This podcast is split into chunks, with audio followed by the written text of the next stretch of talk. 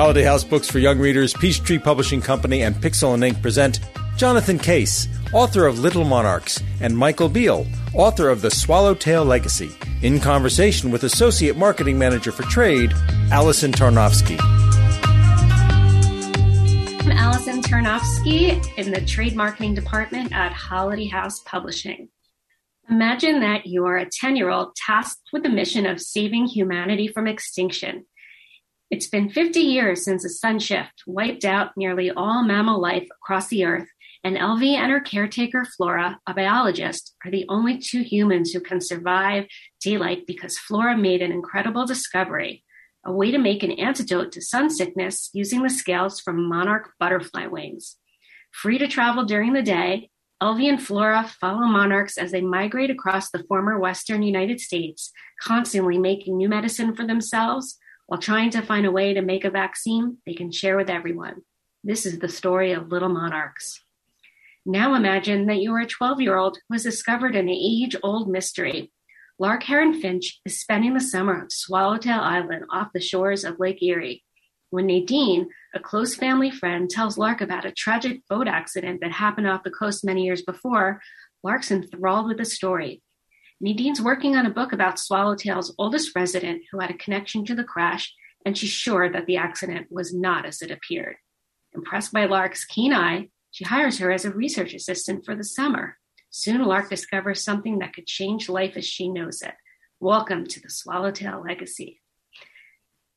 Today, for the Guest Book Podcast, authors Jonathan Case and Michael Beil join me to discuss their new books, Little Monarchs, and The Swallowtail Legacy Wreck at Ada's Reef.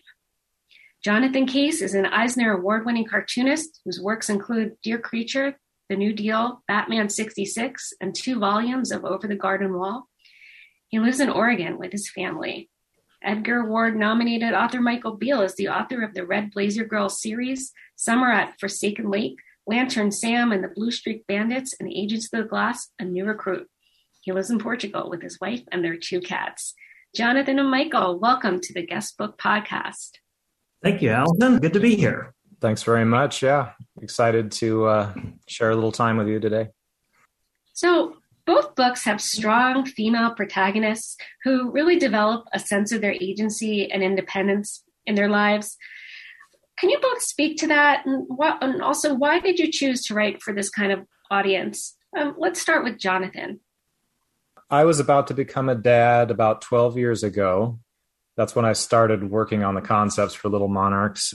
It's the sort of book where it started out as a book that I thought I, I really want to.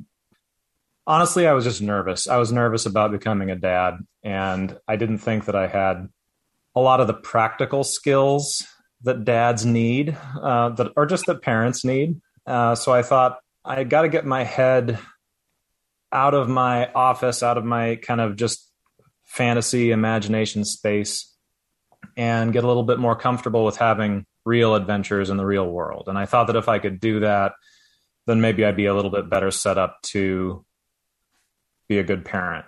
And so Elvie, my character, is, I guess, the ideal child as I could imagine a child like oh if I if I were raising a kid what would I want them to feel and be? And you know how would I want them to engage with the world? And so she's she's sort of the vessel for that. And I wanted a character that was able to explore the world with a greater degree of freedom than you typically uh, see kids having. I mean uh, in all these kind of post-apocalyptic or dystopian things, there's there's usually a moment or two where the characters just get to kind of breathe and be and explore. And I wanted more of that. I wanted um, the book to be kind of focused on that uh, rather than some like giant war or you know.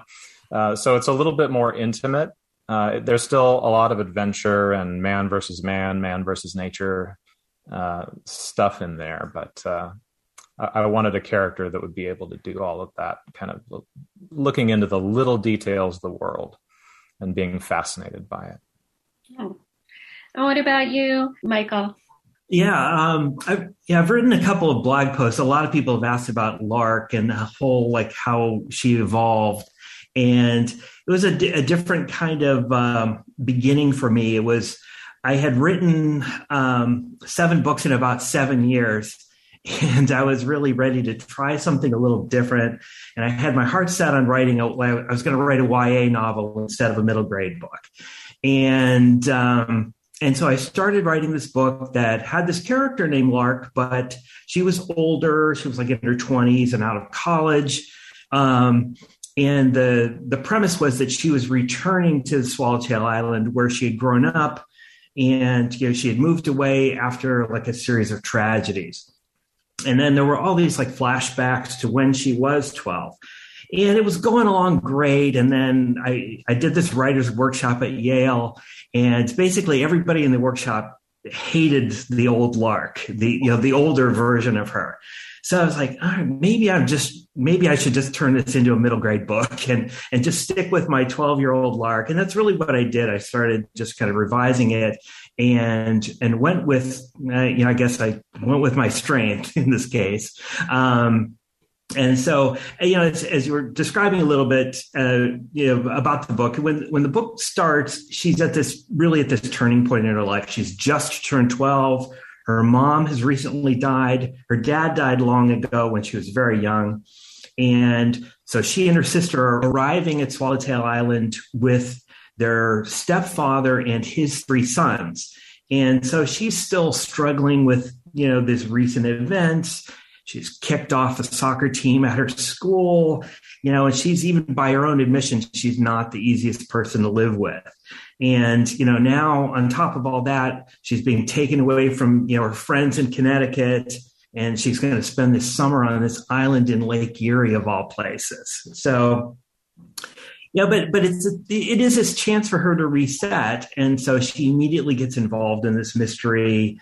Um, but then you know like as for like how she starts to kind of regain control which i guess that's kind of the original question um is this um you know it's lots of little things. I mean part of it is that you know she starts becoming aware that she's not the only person in the world who's ever had a tragedy who's ever had you know suffering. And you know she's you know connecting with her with her stepfather and with her stepbrothers and um, and there's a couple of older people on the island that she connects with too, and realizes that you know, man, these people have gone through some things that you know I've never even imagined, you know, in my 12 years, and um, but it's just like you know, for just as a, a, a quick example, I think there's a there's a moment early on in the book when she she and her stepfather are in the same room and it's full of memories of of her mother and his wife who's recently died. And you know when she realizes what he's going through this is a big moment for her you know it's kind of this first moment of you know empathy for someone else. And so that's just kind of the beginning of her her evolution and her you know kind of growing up in a sense so. Okay yeah. So pivoting a slightly here to this, the settings of the book. Um, so bo- both books are set in in the natural world in com- completely different ways. But I, I know, Jonathan, you, you did extensive research for this this book, and I would I would love to hear a little bit about you know where, where you even where does someone even start with that? I mean, you're following the entire monarch migration. I, I mean, like where do you do you start at the beginning? Where did how, I really want to hear this too. it's fascinating. It's, it's, it's, it's so overwhelming to me, and you do it with such you know grace, and it's just so lovely. I just like where where do you even start? Well, it was definitely a process of years and a lot of travel. Some whole trips were thrown out as, as far as the research that I gathered. Um, the initial concept for the book was that I wanted to go out into the world, photograph and take reference uh, of real places, and then only have the the story happen in these real places, like point by geographical point. You would progress uh, through these environments that I would tag with coordinates and that sort of thing, so that if you wanted to discover these places yourself, you you could. Um, so the monarch migration was something that called to me. It was, it was just a natural way for me to to go out and start exploring some new territory. And I live in Oregon, so I'm sort of towards the northern range of where they go. They go about as far as, you know, southern Canada. And they end up going as far south as Mexico. Uh, Michoacan is in, uh, it's kind of in the middle of Mexico. So that's a journey of about 3,000 miles that they'd make on the east side of the Rocky Mountains. Now we have the Western migration on uh, our side of the Rocky Mountains that kind of goes from Canada down to California and, and the northern coast of Mexico.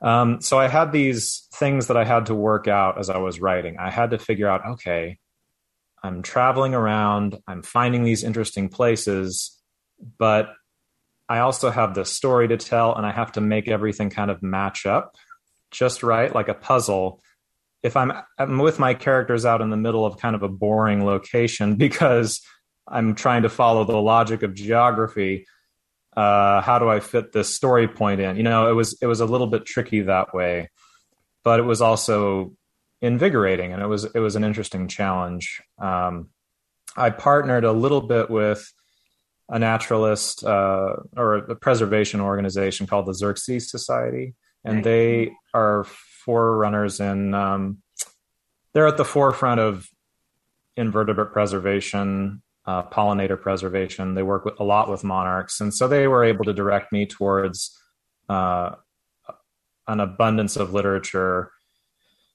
brochures, things that they had already set up around. Okay, where are the monarchs going? What time of year are they arriving in their overwintering groves and that sort of thing. So that was very helpful because the internet is a great resource, but to have a few humans to help steer you in the right direction uh, is much better. Um, so that that was kind of how it all started and evolved. You know, the book became much more saturated with real life details as drafts progressed and art progressed. Um, it just got more and more and more rooted in the natural world. So I think it's better for all of that. I hope it is. Uh, I think so. I mean, and you, you mentioned the art, and I mean, I we're a podcast, so we can't show you, but this is a graphic novel. I haven't mentioned that, and it is just stunning. The detail and the colors, and I mean, it is just it is a work of art. Um, my, Michael, the way you describe Swallowtail Island, I could picture it in my head. I really felt like I was there. Um, I know you have some maps in the book, but h- how did you go about creating such a realistic setting? Is this based on something, or did you just completely make up this magical island that really? yeah, no, I mean after um, after hearing about Jonathan's research, I feel like such a slacker. I mean, because I pretty much just made it all up. I mean, um, you know, it really is. It's elements of a bunch of different islands, um, and it's like a, a, weird thing. But I've I've always been kind of nutty about islands, and you know, I grew up on this lake in Ohio, and you know, for me, like um, you know, we had a little sailboat, and my brothers and I would sail out to these islands on the lake. And, you know, it was always this big adventure where you felt like you were Champlain or somebody touching, you know, setting foot on this island for the first time or something. And, um, and then, you know, when I got a little older, I, I did a lot of sailing, um, like sailboat racing in the Great Lakes. And there's a couple of different islands there where, you know, spent a lot of time and, um, you know, Put-in-Bay in, in Lake Erie and Mackinac Island up in, you know, the top of Lake Michigan. And then um, right after I got married, um, my wife and I were lucky enough to live on Nantucket for a couple of years and that that in fact like that opening scene in the book where lark is arriving at, at swallowtail on the ferry that is really you know that's kind of just plagiarized from my real life of arriving at nantucket that first time on the boat coming around brant point and just seeing you know the island laid out in front of you. And it was just like kind of pinching ourselves saying you know this is real. We're, we're actually going to live here. Um, and so you know it brought together pieces of all of those. Um, i liked you know like for example like mackinac island there's no cars on the island. It's it's literally there's horses and buggies and things. And i thought well that was a great you know that kind of fits in with my I'm a little bit of a luddite in some ways, and I liked that idea of like the the no cars and so I thought, you know, having a few horses would be kind of a cool thing. And it fit in with one of the other characters who's crazy about horses. And, um, you know, so it really was just, um, yeah, it's really, I, I guess it's a, you know, Swallowtail Island is this composite or, um, I should ask the naturalist here: is it is it a composite or, an amalgamation? I'm never sure which one is the right one in that case. When you're when it's lots of little pieces stuck together, I think that's really an amalgamation. But uh, yeah, but Swallowtail Island is a is is all of those, but ultimately it's pretty much just a made up place. Well, it's a made up place. And the, the next thing I was going to ask you both about is like all the little extras and little fun elements you both have in your books. Michael, one thing that, um, what I was mentioning before, how I, the setting was so realistic, you include these maps in the, in the, in the book with very detailed points about, you know, this is where this house is and this is where this is. I found that really just wonderful. And I found myself referring back to it. So I'd be like, okay, if she's on her bike and she's riding here, and okay, she's going here, she's going here. So how did you um, come up with this? You know, the the idea to in- include a map. You also include other fun things like letters and transcripts and stuff. But the maps specifically, yeah. um, I found it helpful and also, you know, just obviously adding to the the realism. But um, what who how did you come up with that idea to yeah that was that? really one of the no thank you. Um, that was really one of the very first things that um, you know, one of the first things that i did. I really had regretted one of my earlier books uh, summer at forsaken lake. Um, i really regretted not including a map in that book. And then so when i really started seriously outlining um, swallowtail legacy I, I the, one of the first things I did was I drew a picture um, of the island and you know said this is where lark's house is and this is where this you know where this reef where this wreck happened. And it was really it was amazingly how, how helpful it was for me to be able to you know refer that. You know it's just up on my bulletin board for you know for a year that i looked at every day. And so i always knew where they were and um, and and it really just you know that was something also that when I think about like the books that I loved as a kid, um, and even as a not just as a as a kid but as an adult, things like Lord of the Rings and the Phantom Tollbooth and Kidnapped, all those books had maps and I was one of those geeky kids that actually like followed the journey on the map, you know, to, to see where, where Frodo was and, you know, like where, where is Mordor and where is Rohan and, and all of these things. I, you know, um, and so that was um, and that's just you know this i'm going to just you know talk just for a second jonathan's book that was when in little monarchs I knew right off the bat I was going to love that book because when when I saw that he had the maps and then with the the latitude and longitude, you know, yes. the you know the coordinates, I'm like, wow, this guy's my you know this is my new best friend. Oh. I love I love stuff like that. So I was uh, totally hooked. Yeah. Well, that's a uh, that's a great segue because that was actually going to be the next thing um, I asked. And actually, Jonathan, you did um, you did mention the the coordinates and the compass headings um, in the book, but maybe if you could talk a little bit about you know how. Um, the book has these journal entries that Elvie writes, and like you said, they they're relocations with the com- the compass headings. Um, yeah, can you can you talk a little bit about about those elements of the book? Yeah, well, thank you, Mike. I'm glad you enjoyed that part. I'm likewise enjoying your book and all of the. I, don't know. There's like a synchronicity. We both have uh, birds that do interesting things in our books. I don't know. It's, it's, yeah, it's a good pairing. But I, I chose the to include the coordinates, and I was really adamant that we had to have them in there because it was really that was the start of it for me. Was like I'm going on this journey I'm taking my characters along with me, sort of like imaginary friends, and we're going to populate these places and we're going to figure out what are the next steps together. Uh, so if we were at Hearst Castle, for example, which is a real location in uh, uh, the California coast, uh, you know, the question then was, okay, well, what room would they be in? Uh, what? How could I use Hearst Castle in interesting ways? It has a basement. Um, you know, certain species uh, have survived in this sun shift scenario in the book, but most of them haven't. So, are there any mammals left that could, you know, come out? Well, maybe nocturnal mammals, maybe mammals that could be down in the basement, like bats. So, I had to use the environments in creative ways, I guess, to fit the logic of the story. But it, everything kind of ended up informing another piece as I went along. Um, but the the coordinates are just fun because uh, they allow readers one day, if they wanted to, yeah, to just follow the the exact steps of the characters, discover those places. There's hot springs, there's monarch groves, there's all this wonder out there. And part of what I'm doing with the book too is I'm trying to get people excited about preserving the monarch migration, uh, which is severely threatened right now. And um, I think that if you can engage kids and families around the idea of like, no, you can actually go there, you can actually be a part of this and see it, and you know, kind of put your hands into it uh, and help if you want to. Um, I don't know. That's that was compelling to me, and hopefully, it's compelling to readers too.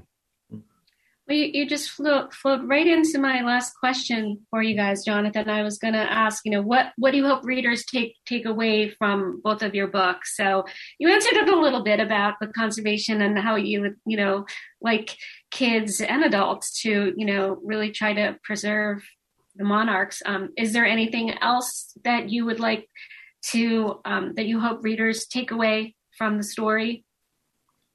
Well, one of the things that was most impactful for me when researching the monarchs was the the cultural riches of the monarchs migration story. So monarchs are a part of the day of the dead and they're symbolic of um, our loved ones who have died and often often often died too soon coming back and visiting us uh, around november 1st so I have uh, lost a son, so that's part of my family story. And I wasn't expecting that, of course, and I wasn't expecting that it would kind of feature into the book in a, in a roundabout way. I kind of found a way to keep my son's memory alive a little bit by um, putting a character into the book that's, that kind of references him, his mannerisms, and that sort of thing. So the monarchs have kind of the spiritual power and also it's informed by the science. So you need you kind of need both. You need the the wonder of the mystery and the and the cultural riches and the science to kind of bring it alive for us as people. Because if you just talk about the science you know eventually that kind of gets dull. And if you just talk about the um the cultural aspects then you're missing out on the combination of the two. And the combination is amazing because monarchs take multiple generations to complete their migration. And nobody understands how they do it. By the time they are in the north, they all of a sudden feel the cold coming on. They they say, "Oh, I've got to got to head home." But how do they know where home is? Yeah. It's just been passed down. No mommy or daddy monarch tells them. They just they just know somehow. So there's a sense of like eternal connection there that's powerful. And uh, yeah i could go on about how incredible they are. There's there's more but uh, i'll leave some for the book but yeah well, um, thank, yeah. thank you for thank you for sharing that with us. Um, michael we we haven't heard the end from lark because this is actually a series and we've got uh you know another book on deck but what what do you hope readers take away from the story without giving too much away about what what's going to happen next? Um, um yeah the, well you know on one level i really hope that you know that it that it's entertaining and you know and maybe that they've been inspired a little bit by lark's persistence. I think that's kind of the you know when i started um you know creating that character and um, and she you know like like Swallowtail Island you know she's kind of a you know composite of lots of other people including you know a little bit of a little bit of me a little bit of my wife and and lots of former students. I taught high school freshmen. Um, i taught at a girls school in new york for you know 16 years. And um, and so there were lots of their stories that kind of helped to kind of shape who she was. Um, and I really that that persistence in her was really the the key thing that you know that she was going to keep going in a you know again I won't spoil the ending there but through storms and across anything she was going to do what she had to do to to get the the result that she wanted. And um and and so I think that's a big part of it. You know she's a kid that's been you know she's been dealt some crummy cards but you know, when I think that she learns about the real injustices in the world that others have faced, you know, that she's able to set her own problems aside and to, to deal with, you know, to to solve a bigger problem, you know, the uh, to see the bigger picture. And you know, so I hope that you know they see something more in those experiences and help them, you know, help be more empathetic and sympathetic and all of those kinds of things. And even in the, you know, like in her case, even the, you know, there's a is a character that is very antagonistic toward her, um, but even there, she she has an understanding of what you know. She begins to understand why he is the way he is, and so I think all of those things. It just um, that's those are those are good lessons. I think. So yeah. You know hope to get some of that. All right. Well, before before we end today, Jonathan, Michael, how would you like to sign our guest book? I guess, um, Michael, do you want to start? Yeah, you know, I I, I promise not to be too political, but I was just going to say that you know, with everything going on in the world of books and children's books, you know, with book banning and censorship and legislation that's intending, you know, criminalizing teachers and librarians for doing the jobs. I just want to say, look, not every book is for everybody, but on the other hand, nobody has a right to say that a book isn't for anybody. And, you know, I think that just crosses a line into a really scary place. Um, you know, I was a teacher for 20 years, and if there's two things I learned, one is that kids are a lot smarter than adults give them credit for. Um, they they can figure things out for themselves, what you know, what is right and wrong, and um, and the other is that you know, the more you try to keep something from a kid, the more, the more they want it. So it's like I think you do this at your own peril. That'd be my how I would sign the book. So. Uh, all right. And what about you, Jonathan? How would you like to sign our guest book today? The world is ready for you.